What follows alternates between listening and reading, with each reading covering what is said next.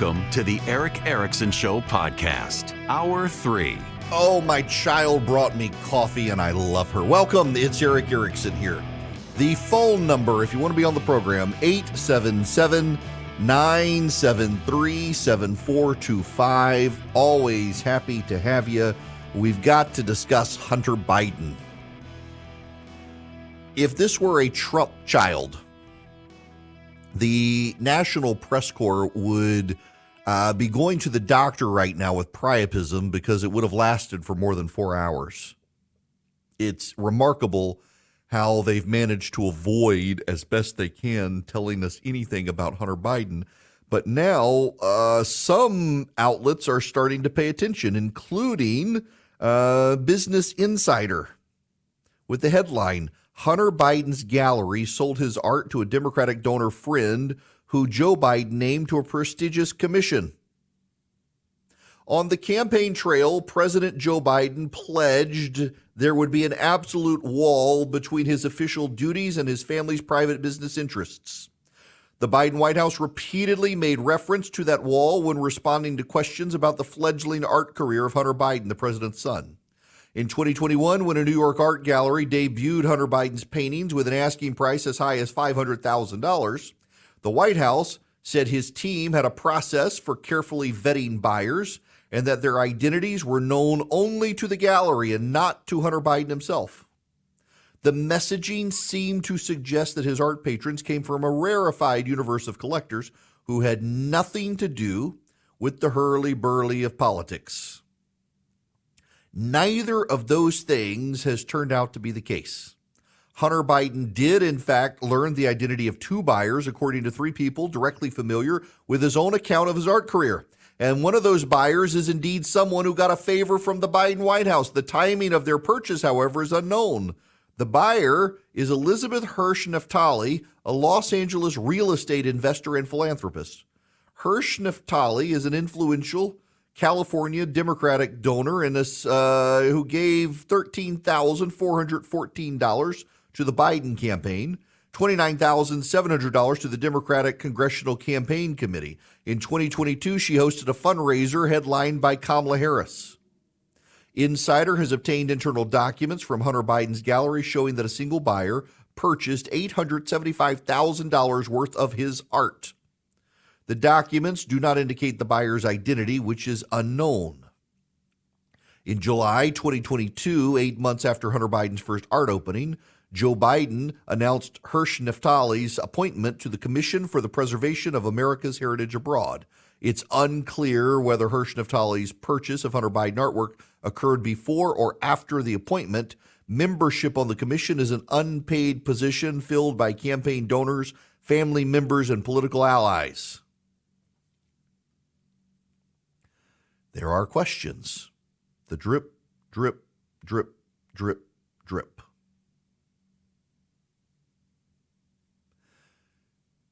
If this were the Trump family, would the media be asking more questions, less questions, or behaving the same? I would submit to you, I mean, you, you all know the answer. It's obvious. They would be crucifying the Trump administration as a bastion of corruption. This is from the Washington Free Beacon. In March twenty fifteen, Hunter Biden's cousin, Missy Owens, inquired about whether her mother could receive a presidential appointment. Emails from a copy of his laptop show. I didn't know she wanted to do that. Um, Eric asked for one of these the day before the election in two thousand eight, Hunter wrote back. You know better than me what any real and interesting appointments. Let's go through the list with Steve and see what makes sense. I don't know how much twenty sixteen and nepotism plays into it. The Eric in the emails appears to be Hunter Biden's longtime business associate, Eric Schwerin, who was appointed to the commission in twenty fifteen. President Biden has denied any speaking to his son about his overseas business dealings. Former White House Press Secretary Jen Psaki dismissed ethics concerns about Hunter's art career in twenty twenty-one, saying that any offer out of the normal course would be rejected out of hand. But he sold at least one point three million dollars worth of his artwork. They said at the time he was a private citizen. Now it gets even worse. This is also from the Washington Free Beacon. Hunter Biden associate Devin Archer has testified before a federal grand jury regarding the Biden family and plans to be interviewed by the House Oversight Committee next week. Matthew Schwartz, who represents Archer, told the Washington Free Beacon that Archer has met with numerous investigators. Devin Archer believes strongly in the rule of law and the democratic system and is prepared to answer the committee's questions, just as he has already answered similar questions from a federal grand jury, the Department of Justice, and several other government agencies. According to the Post, Archer plans to tell the Oversight Committee he was with Hunter Biden on more than two dozen occasions when the embattled first son called his father during meetings with foreign business partners. The Post reported Archer will testify Hunter Biden called his dad on speakerphone during one meeting they had in December twenty fifteen with the owner of Burisma Holdings, the Ukrainian energy company that paid Biden more than eighty thousand dollars a month and paid Archer also more than eighty thousand dollars a month. The report marks a major development in the Biden family saga.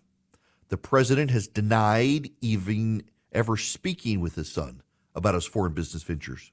The report comes after Republicans released an F B I report that showed a confidential source told the F B I in twenty twenty that Burisma owner Mikola Zolkiewski claims he paid ten million dollars in bribes to Hunter and Joe Biden for political favors. Drip, drip, drip, drip, drip, drip, drip, drip, drip. And now from the Federalist.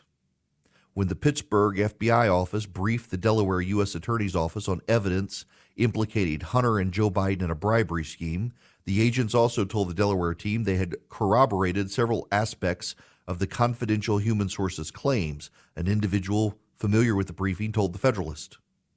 On Thursday, Senator Chuck Grassley, Republican of Iowa, released the F D ten twenty-three summary of a confidential human sources reporting that the Ukrainian oil and gas company Burisma paid Hunter and Joe Biden each five million dollars in bribes so the then vice president would protect Burisma from all kinds of problems. Those bribes were in addition to the more than four million dollars in total paid to Hunter Biden and his business partner, Devin Archer, for sitting on Burisma's board of directors. The Federalist has now learned that the Pittsburgh F B I office has corroborated several details contained in the F D ten twenty-three as part of the intake process that former Attorney General William Barr established before the election under the leadership of the Western District of Pennsylvania's then U S Attorney Scott Brady. Significantly, in briefing the Delaware U S Attorney on the results of their office's screening of evidence related to Ukraine, the Pittsburgh F B I agents told the Delaware office they had corroborated multiple facts included in the F D ten twenty-three.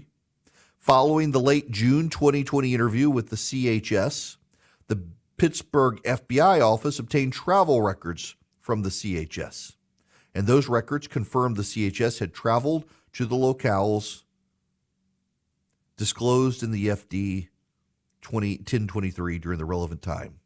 The trip included a late twenty fifteen or early twenty sixteen visit to Kyiv, Ukraine, a trip a couple of months later to Vienna, Austria, and travel to London. Um, y'all, again, what if this were the Trump administration? The C H S is a confidential human source, and the confidential human source traveled to Ukraine, Austria, and the United Kingdom. The Pittsburgh F B I agent's job was to vet information to make sure it was not Russian disinformation. They vetted the information, they determined it was not Russian disinformation, and they forwarded it to the Delaware U S Attorney, who really didn't seem to do a whole lot with it. We now have from multiple angles, from confidential human sources, from Devin Archer, it seems through implication in press reports that the uh, Biden family was taking money from Burisma, not just Hunter Biden, but Joe Biden as well. We now have a pattern of Democratic political donors buying Hunter Biden's paintings and getting nominated and placed on commissions. What if this were Donald Trump? What if this were Donald Trump? We we know how this would go if it were Donald Trump. We know how it would go if Eric or Don Junior decided to become a painter and political donors started buying their paintings. I got a friend in Atlanta, Georgia. He's a brilliant, brilliant artist. His name is Steve Penley. Steve Penley paints very fast, and he's absolutely brilliant. I've got multiple paintings of his in my house. He he kindly gifted them to me. He's a generous soul. He is a wonderful, wonderful artist. And in multiple profiles, Steve Penley has been maligned by progressives for the quality of his art, which is gorgeous artwork. He's hired to paint all over the world, but they've maligned him because he's a known conservative.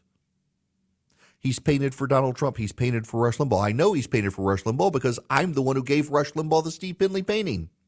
He's painted for Kevin McCarthy. He's painted for Mike Lee and Ted Cruz and, and other Republicans, and he's maligned, and his artwork is brilliant. He is a brilliant artist and a wonderful person, and they maligned him. Hunter Biden's art kind of sucks.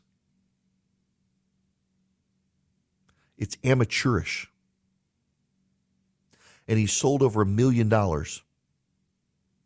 And members of the press have praised the quality of Hunter Biden's paintings, that they can't bring themselves to say a nice thing about Steve Penley, an award-winning artist who travels the world to paint for major corporations, the the uh, Georgia, uh, the College Football Hall of Fame, Coca-Cola and others. They, they can't bring themselves to say something nice about a guy like that, but Hunter Biden and his garbage art, they love it, and they can't question Joe Biden. They won't question Joe Biden. They won't question the family. There have actually been more questions raised in the press over Steve Penley getting paintings to Republicans than there have been to, to uh, Hunter Biden. If you ever, by the way, get a chance to go to Atlanta, to the Atlanta History Museum, right down the street is Steve Penley's um, studio, and it's it's just brilliant. He's got this one of Washington crossing the Delaware. I covet that painting relentlessly. It is a massive, massive painting of Washington crossing the Delaware, and it's beautiful. You'll not see anything like that from someone of the caliber of Hunter Biden, whose artwork is far inferior, but you'll see well far more praise of Hunter Biden, because the media is there to protect the Bidens. The media is there to protect the left. The media is there to protect the Democrats. The media is scared to death of the second coming of Donald Trump. They're scared of the Republicans. They're scared of, of Ron DeSantis. My gosh, Nicole Wallace had a complete meltdown on television last night over Ron DeSantis. Listen to this. That was Florida Republican Governor Ron DeSantis defending, but not taking a lick of responsibility for his state's outrageous, inhumane, whitewash new education standards. We broke the news here on Friday, specifically the requirement in Florida for middle school teachers there to instruct this, quote, how slaves develop skills, which, comma, in some instances, comma, could be applied for their personal benefit, end quote. Slavery. We know that in between the lines of DeSantis's claim that he, quote, wasn't involved in the disgraceful, appalling suggestion, despite his own law against wokeness. She's sick. She's afraid. She's appalled. She's sad. She's angry at Ron DeSantis. They're scared to death of Republicans winning in twenty twenty-four. They got to circle the wagons around Biden. They got to circle the wagons around Hunter Biden. If this was Trump, they'd be all over it. It just shows you how the media has a vested interest so often, the editorial level, of steering things away from the Democrats. It's why so few people trust them. They can't even be objective about Hunter Biden's artwork, let alone about where the money's coming from, who it's going to, and what other bribes are being paid, if any at all. They will not go there. They will not touch it. Just ask yourself, what if this was Trump? And you can realize just how dishonest the media has become. Did you know China has made it a priority to teach students financial literacy starting in preschool? Financial literacy isn't taught in our elementary schools, and parents lack the resources to teach it at home. American kids are yet again being left behind. Now there's a great way for parents and grandparents to help the kids they love learn about finance, thanks to The Sensibles, and at b c s dash kids dot com. The Sensibles are a team of animated superheroes who help kids age six to twelve develop smart money habits in a fun way. b c s dash kids dot com was created to channel this multimedia resource to kids everywhere. Buy a subscription for your loved ones, and each month they'll get a Sensibles kit in the mail with an entertaining D V D, comic book, and activities. Digital subscriptions are also available. They'll also get access to an interactive website with a library of lessons, fun activities, and more. Want twenty percent off the monthly subscription costs? Visit at b c s dash kids dot com. Enter the promo code ERIC, my name, E R I C K. It's the sensible thing to do. Subscribe today at b c s dash kids dot com. Welcome. It's Eric Erickson here across the nation. The phone number eight seven seven, nine seven three, seven four two five. To the phones we go. Craig, you're up next. Welcome. Uh, hey, thank you. How are you? Good. How are you? Uh, probably better than I deserve, but good. You know, God is good. Um, if you remember in twenty sixteen when it looked like Cruz would be the only one who had a chance of catching Trump, mm-hmm. and in a last-ditch effort, he uh, announced who his V P pick would be, which I thought was a good move, but he made two big mistakes. One, he waited too late in the game for it to make a difference. And two, instead of like Marco Rubio, he went with Princess Fiona. Yeah. And um, I just wondered, what if DeSantis did the same and, say, four or six weeks before the voting actually started, him and Tim Scott come out and said that it would be a DeSantis-Scott ticket that would help him consolidate some of the vote, and they could cover twice the ground with their message. And if they so, did it before the voting started. Yeah, you know, so a lot of people have gra- sort of gravitated towards a, a DeSantis-Scott ticket. I, I know a lot of people who are there. The problem is Scott is going up in the polling, and if he makes it to Iowa, there's no way he's going to say, well, uh, I'm I'm going to settle for the number two slot here. Uh, there's so much ego in all of the dynamics at play here. Nobody wants to drop out. In fact, we've seen a lot of people get in because they were no longer intimidated by DeSantis. DeSantis, by the way, has begun uh, laying off campaign staff. A third of the campaign gone today. Uh, that's breaking news happening here. Uh, the Politico reporting that the DeSantis team is is laying off a third of the staff. The reason is because they spent so much out of the gate um, making a massive play. They hired everyone they possibly could hire, but now they, um, well... they didn't shut everybody out, so he's resetting the campaign and going for nor- more nimble, nimble staff. This is um, from Politico. The cuts, which were confirmed by advisors, will amount to thirty-eight jobs shed across an array of departments. They'll include the roughly ten event planning positions that were announced several weeks ago, in addition to the recent departures of two senior DeSantis campaign aides, Dave Abrams and Tucker Obenshain. Following a top-to-bottom review of our organization, we've taken additional aggressive steps to streamline operations and put Ron DeSantis in the strongest position to win the primary, says Janera Peck. Governor DeSantis is going to lead the great American comeback. The expanded cuts are the latest sign the team is pivoting to slim down operations amid concerns over finances. They raised twenty million dollars during the second quarter, but it's spent a good chunk of the money. They're going to have to make cutbacks.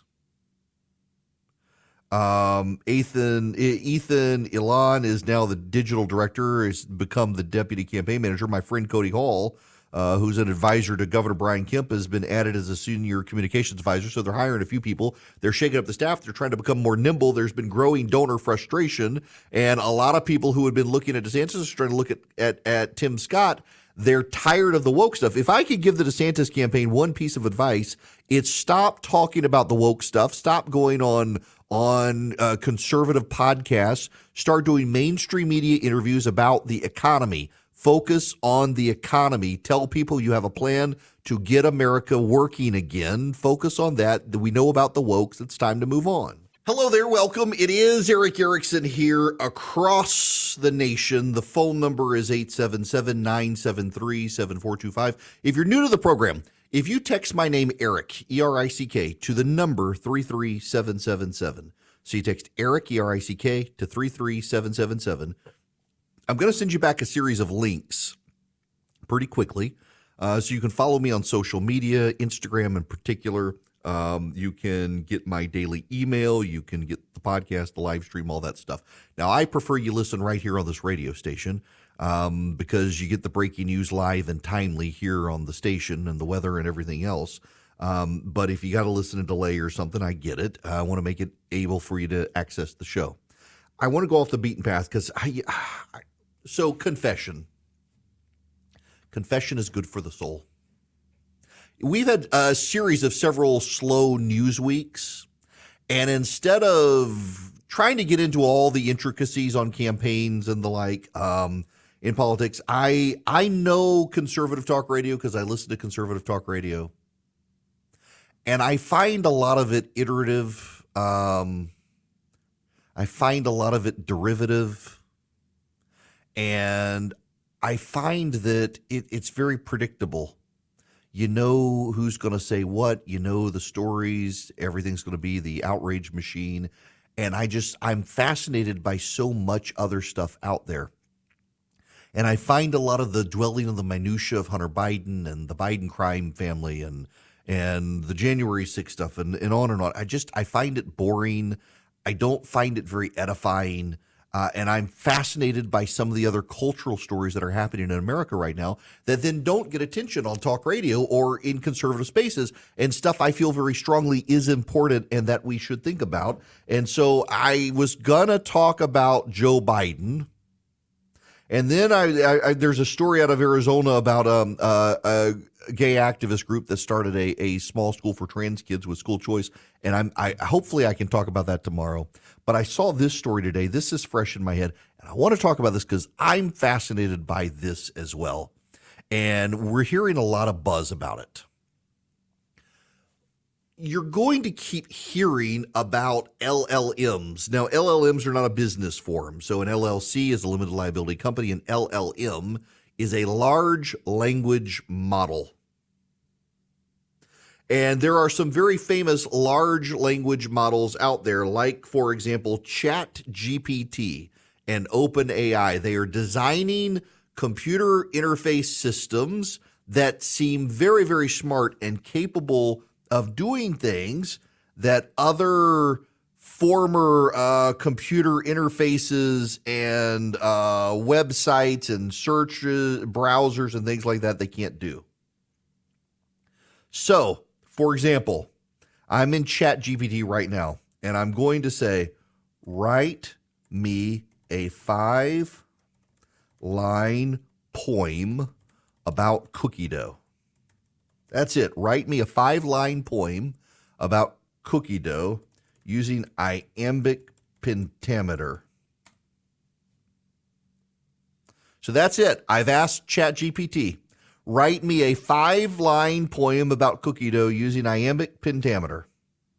In soft embrace, sweet cookie dough does mold. Its tender touch, a joyous treat untold. Each morsel whispers secrets to the tongue. A dance of flavors neath the moonlight spun. Indulgence found, the heart and taste buds hold. There it is, a five-line poem about cookie dough using iambic pentameter. Now, if you don't know what iambic pentameter is, if you don't remember your your class, it's a line of verse with five metrical feet, each consisting of one short syllable followed by one long syllable. For example, two households, both alike in dignity.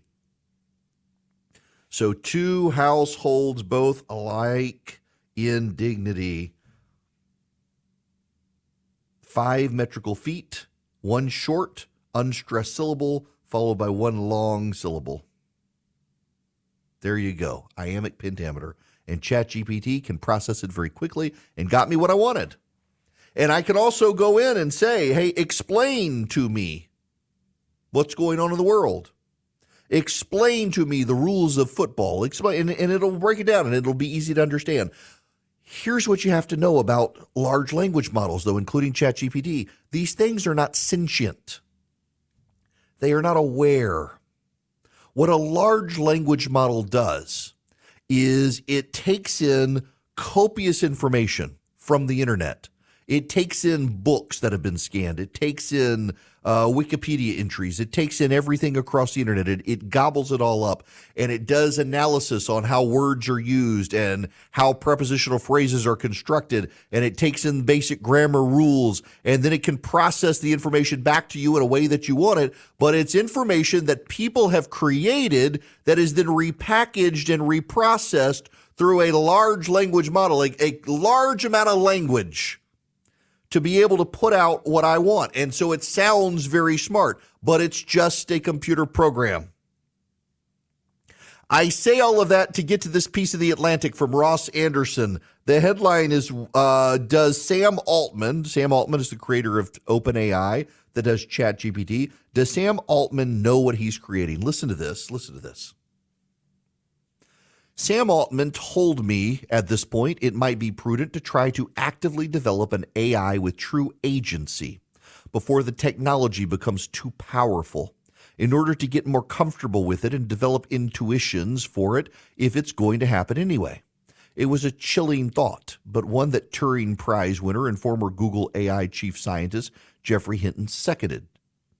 We need to do empirical experiments on these things to try to escape control, Hinton told me. After they've taken over, it's too late to do experiments.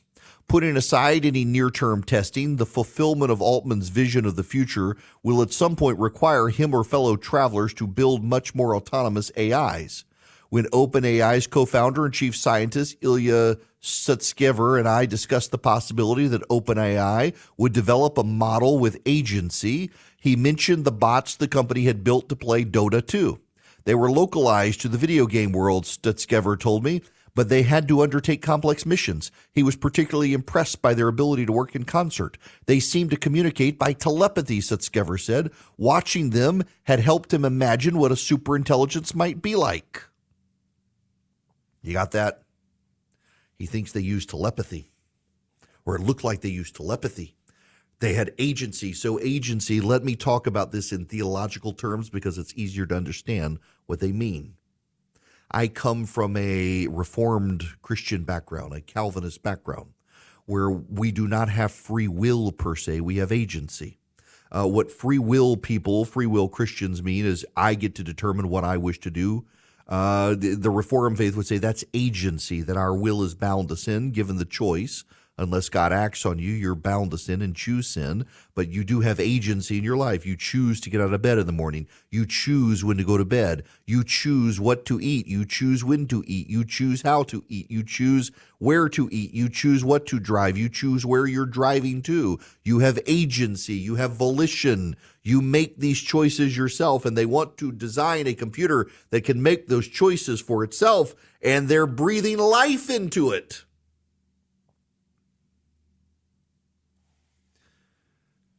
Um, this isn't life. It's not life. It is, in my mind, it's not a coincidence that the people who reject the divine believe they can create digital life.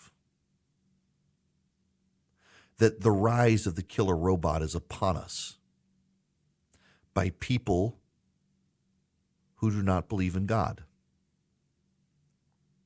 G K Chesterton, the Catholic philosopher, said, the danger in not believing in God is not that you'll believe nothing, but that you'll believe anything.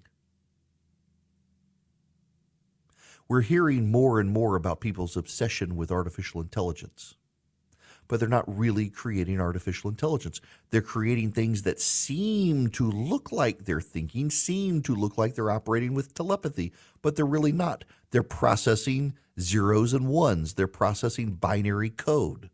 They're processing binary code created by a human being. And when they spit out the language, they're processing the language that was written by human beings, that is put out by human beings, that is processed by a computer and rearranged based on a computer program written by a human in order to put out something that looks new and unique and distinct, but is really just a word package of large language models repackaged and generated based on the prior works of others to become something that is iterative and new. But it's new, not in distinct ways, but it's new in an iteration of something someone already wrote. It's not a godlike power of humans to create this, and it's not a living being. It's designed to make it look like it's a living being.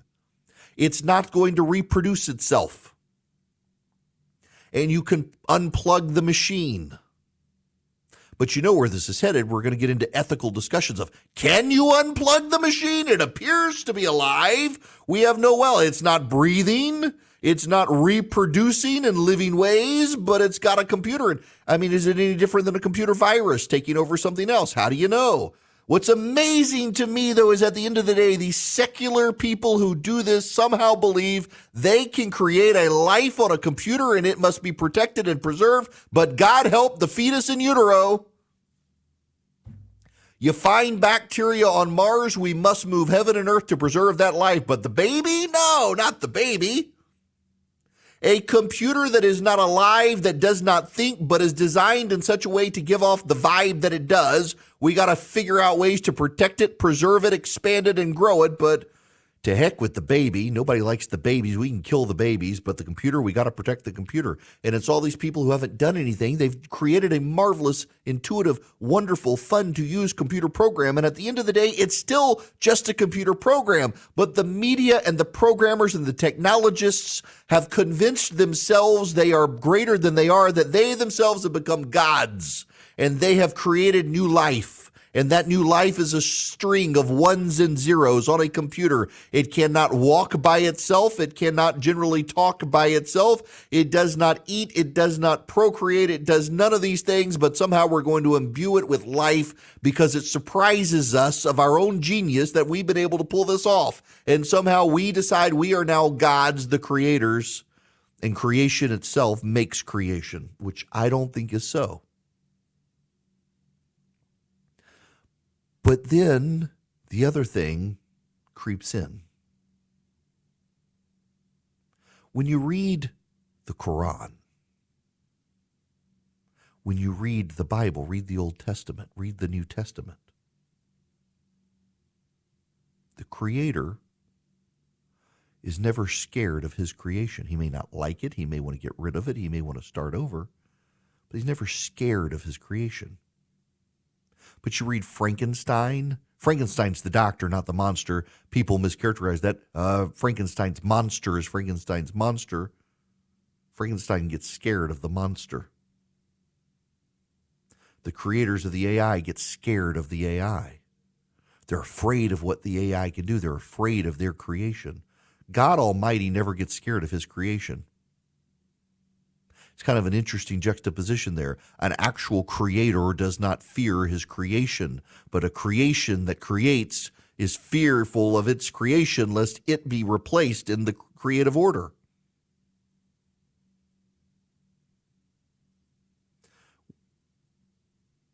We, I just think I'm, I'm fascinated by this topic because we are going to hear so much more about this, and so much of the media is going to unreasonably be worshipful of what's being done here as if these people are somehow gods.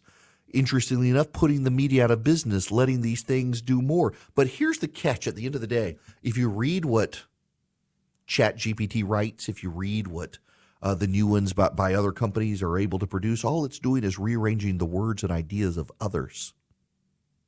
It comes across as colder. It comes across as less human. It comes across as not quite right.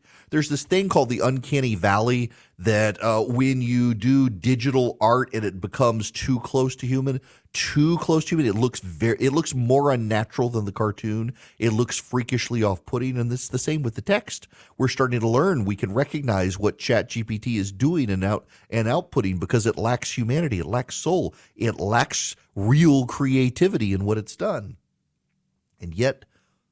All of these people, particularly secular atheists, are convinced they can create new life in the form of a computer program.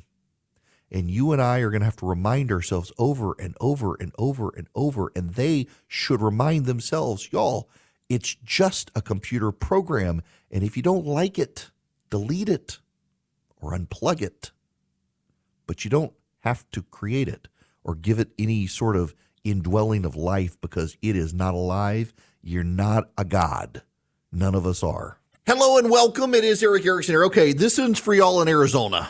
Um, I've, let's see. I've done dealt with Connecticut today. I've dealt with Ohio today.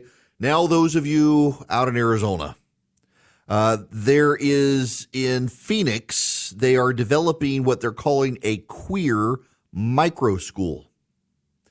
So the Republicans in Arizona passed school choice, a voucher program where parents will get money that the state would send to local schools. The parents instead will get it, and they can redirect it to schools of their choice. And so a group of uh, Alphabet Gang activists out there have started what they're calling a queer micro school. It'll be a safe place for gay and trans kids to go be educated instead of in the public schools of Arizona.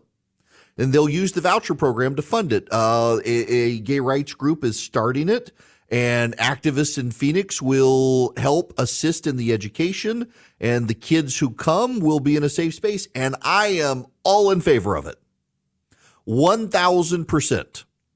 I think if a parent has a child who is gay or trans and doesn't want them in the public school system and wants to put them in a safe space with other trans kids or gay kids so that they can get an education free of what they think might be bullying or something else, let them do it. This is the genius of school choice. I don't have to send my kid there. You don't have to send your kid there, but they get to send their kid there, and the free market works it all out. I think it's fantastic. It's a model for everyone, and it should show the left that school choice is nothing to be scared of. What's so interesting about this package is it's mostly religious parents who support school choice. And these stories about the school in Arizona are being used of, see, see what happens if you give vouchers? Look what the gays are going to do. Yes, look at what the gay rights and the transgender activists are going to do. God bless them. I love them for coming up with this idea. It should show the innovation of the free market and school choice and the voucher program. You know what? We should allow the religious to do this as well. If you want to go to a school that shares your beliefs and use school cho- uh, vouchers to make a micro school just for your religion, you should be able to do it as well. But I have a suspicion that the activists who applaud the queer micro school, as they're calling it, won't be so happy with the religious micro school, will they? Hmm. Funny how that works. I just think that this shows how flexible voucher programs can be for education.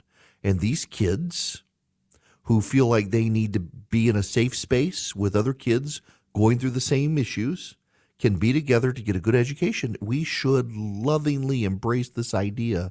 There's not a single Christian listening to me right now who should be upset that gay rights activists are using uh, school voucher money to fund safe spaces for gay and trans kids. The only problem is that you as a religious Christian person should be able to do the same thing with your kids. And I suspect the other side won't want you to in the name of uh, separation of church and state. They should allow it. By the way, this is just another example of how innovative the voucher programs for school choice can be. And it's why every parent everywhere should support voucher programs so you can get your kid the best education for your child. And Arizona is leading the way. Good for them. More of this, please. Please, more of this. More innovation, more vouchers, more school choice around the country, please.